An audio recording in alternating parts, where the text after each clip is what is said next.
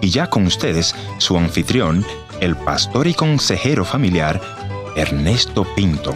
Muchos son los males que aquejan a nuestra sociedad, pero creo firmemente que el que trae más dolor a nuestro corazón, a nuestras familias, es el abuso a la mujer, el abuso a los niños. Por tanto, es importante que pongamos mucha atención a esto. Las Naciones Unidas definen la violencia a la mujer como todo acto de violencia de género que resulte o pueda tener como resultado un daño físico, sexual o psicológico para la mujer. Inclusive las amenazas, eh, la coacción, el, insulto eh, viene a traer mucho dolor a la mujer. La otra crisis que tenemos que enfrentar es el abuso a los niños el maltrato a los niños. Es increíble lo que está pasando en nuestras familias. Bueno, en la audición de hoy voy a conversar con una amiga que nos dice cómo ella sufrió el maltrato como niña y también ya como esposa. Cómo ella enfrenta todos estos eh, abusos verbales y físicos. Ella nos va a contar su historia.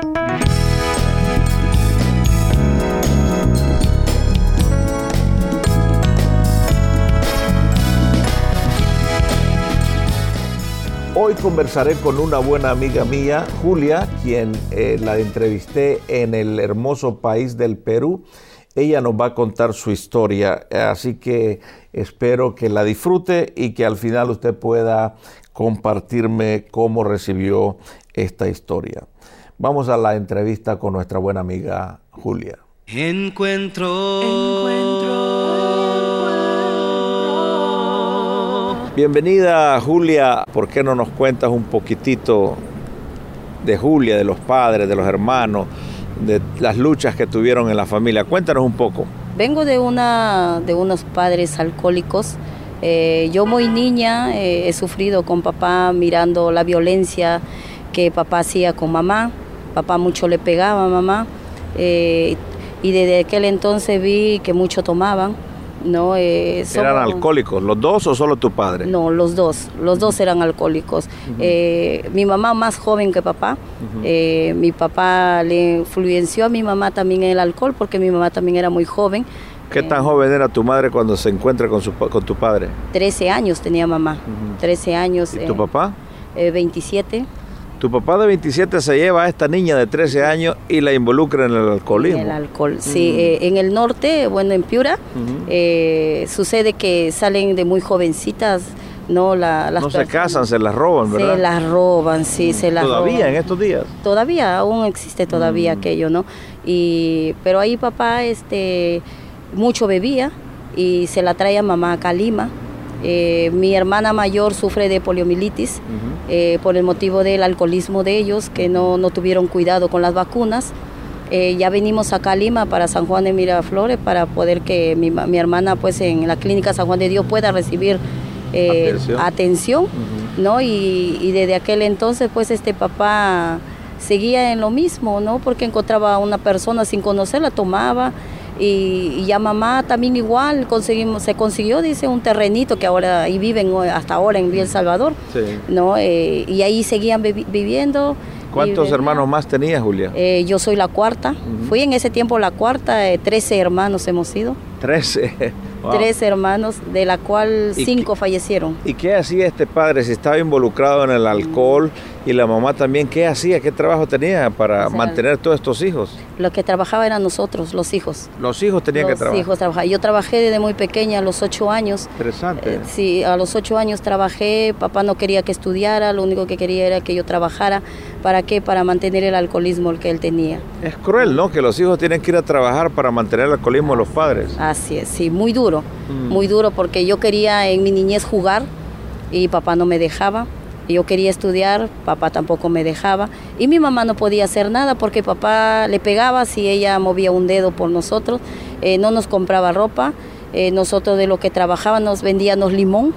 En la parada, vendiendo limón y con eso a veces... En las paradas de autobús iban a vender ustedes limones. Claro, en las paradas, en los mercados, así íbamos con nuestra mallita y un, y un este, ¿cómo se llama? Una canastita y así vendíamos. Y a veces el hambre era tanto que papá nos contaba cuántos limones nos daba. Mm. Y, y a veces nos agarrábamos y decían, no, vamos a comer, cambiamos, cambiábamos la- el limón por comida, porque papá hasta eso nos... O sea que no les daban de comer, lo mandaban no. a vender, pero no les daban comida. Así es, estábamos muy, como se dice, muy desnutridos, ¿no? Eh, chiquillas, eh, cuando vino la escasez de limón, papá nos llevaba a las 2 de la mañana a ese sitio que se llama La Parada, donde venden mayorista de limón, y nos dejaba sentaditos ahí en un rumo de cajas de limones para que lo guardara mientras él venía de casa ya bien dormidito, bien tranquilito. Fue un sufrimiento muy grande al ver que papá hacía todo eso con nosotros. Me imagino que con todo lo que me estás contando, el corazón de un niño ha de crecer mucho rencor contra sus padres, ¿no? Sí, desde, desde muy niña, pues eh, lo único que hacía era llorar. Mm. Llorar porque decía, ¿por qué papá es así? ¿No? ¿Por qué ese sufrimiento? ¿Por qué acaso yo merezco esto? Decía. Y siempre decía, ¿y por qué vine a nacer yo para sufrir así? ¿No? Eh, y verdad, guardé mucho rencor en mi corazón. ¿Cuáles son los recuerdos más bonitos que tenés como niña en medio de todo este sufrimiento? Bueno, no tengo ningún recuerdo bonito. No. No, porque nunca pasé una Navidad con papá. Mm. Nunca tuve un regalo de papá, nunca tuve un abrazo ni de papá ni de mamá que me digan, hijita, te quiero. No, Eh, eh, fue algo, algo tremendo, una niñez muy sufrida para mí.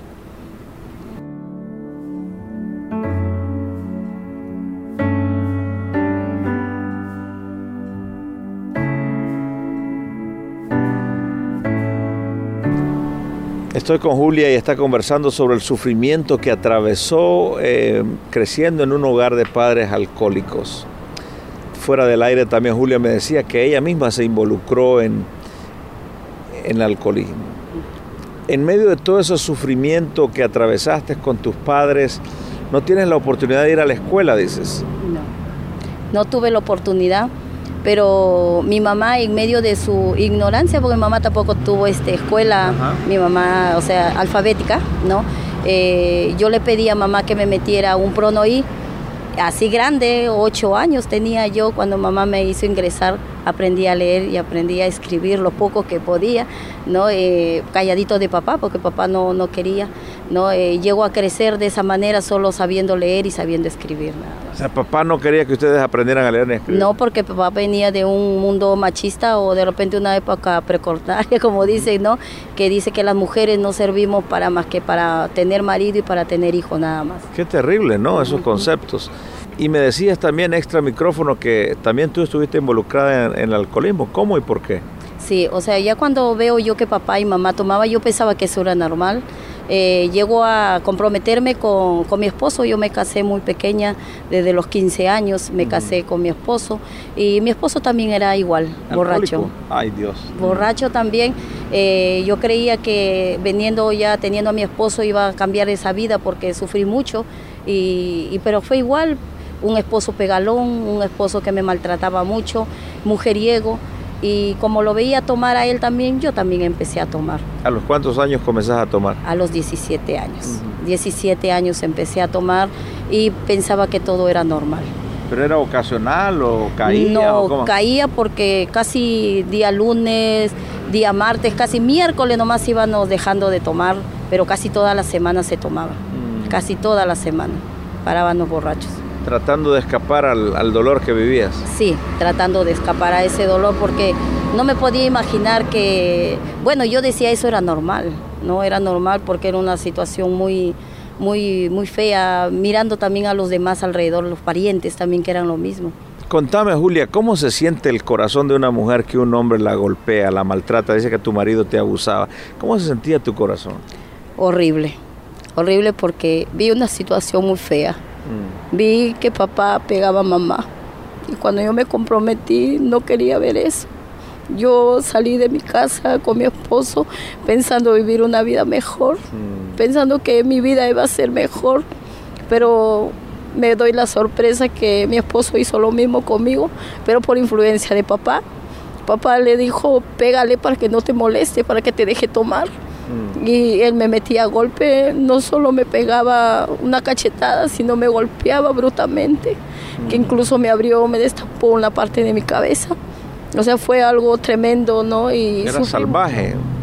Pero me dice que tu padre mismo le, decía a este hombre que te pegara. Qué cruel, ¿no? Porque él quería irse a trabajar y papá le decía, ¿por qué te vas a ir a trabajar? Yo le decía, déjalo papá que se vaya a trabajar, porque él tiene que traer, porque ya tenía una hija. Claro. Yo ya tenía una hija y papá decía, mira, yo he tenido siete mujeres y a mí ninguna de las mujeres me ha mandado. Esa era su parte machista de papá.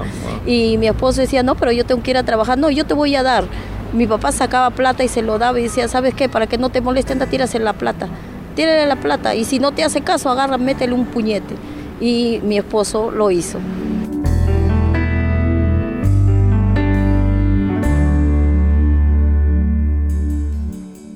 ¿Cómo se sana el corazón? Es la pregunta precisa en este momento. después de haber escuchado a Julia contarnos cómo ella fue enviada a la calle, maltratada de niña, y ahora eh, el abuso no para, se casó y el abuso continúa. ¿Cómo se sana el corazón para que Julia esté conversando conmigo en esta oportunidad?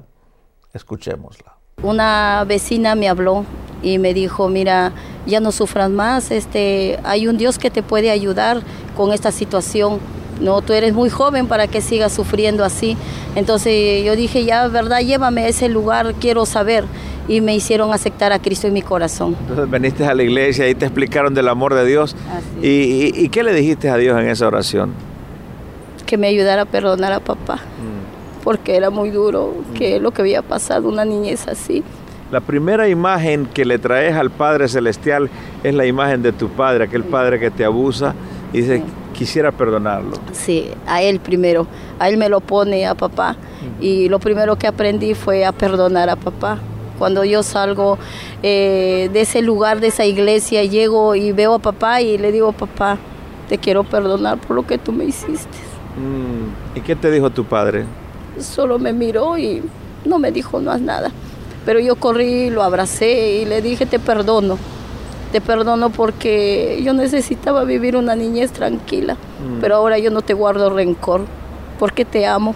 Porque Dios me enseñó a amarte. Y te sentiste liberada, sentiste paz en tu corazón. Y sentí paz porque cuando ya me tocaban de ese tema, me preguntaban, ya no lloraba. Mm. Ya mi corazón había sido sanado. ¿Qué significa Dios para ti ahora? Que es grande, que es grande, que es, es mi Padre es eh, un amor tan inmenso, ¿no? Que, llena mi vida completamente y pudo llenar el vacío que no recibí durante ese abrazo, ese beso que me diga te ama y que hoy puedo ver que es un Dios maravilloso, que es un Dios este amor. Dios llenó ese vacío que llevabas en tu corazón. Sí, llenó mucho con ese amor. Cuando yo llego a esta iglesia veo tantos hermanos que me abrazan y me dice, Dios te bendiga, hermana y desde aquel entonces ese amor llenó pues un abrazo, un beso, no una palabra bonita, porque nadie me dijo una palabra bonita y que Dios me diga, tú eres mi princesa, tú eres una, la niña de mis ojos. ¿Te sentías aceptada? Aceptada, sí, aceptada como persona porque fui muy humillada. Me viste a mí cuando nadie me vio, me amaste a mí cuando nadie me amó a mí cuando nadie me. Gracias por haber estado en la sintonía de este tu programa Encuentro. Y te voy a agradecer que me visites en el www.encuentro.ca o también puedes dejarme una nota de voz en el WhatsApp 1-204-202-1525 1-204-202-1525 una nota de voz o tal vez una nota escrita. La otra opción es info arroba Gracias por sintonizarnos a través de esta radioemisora. Yo soy tu amigo Ernesto Pinto y al despedirme quiero recordarte que Dios te ama y yo también.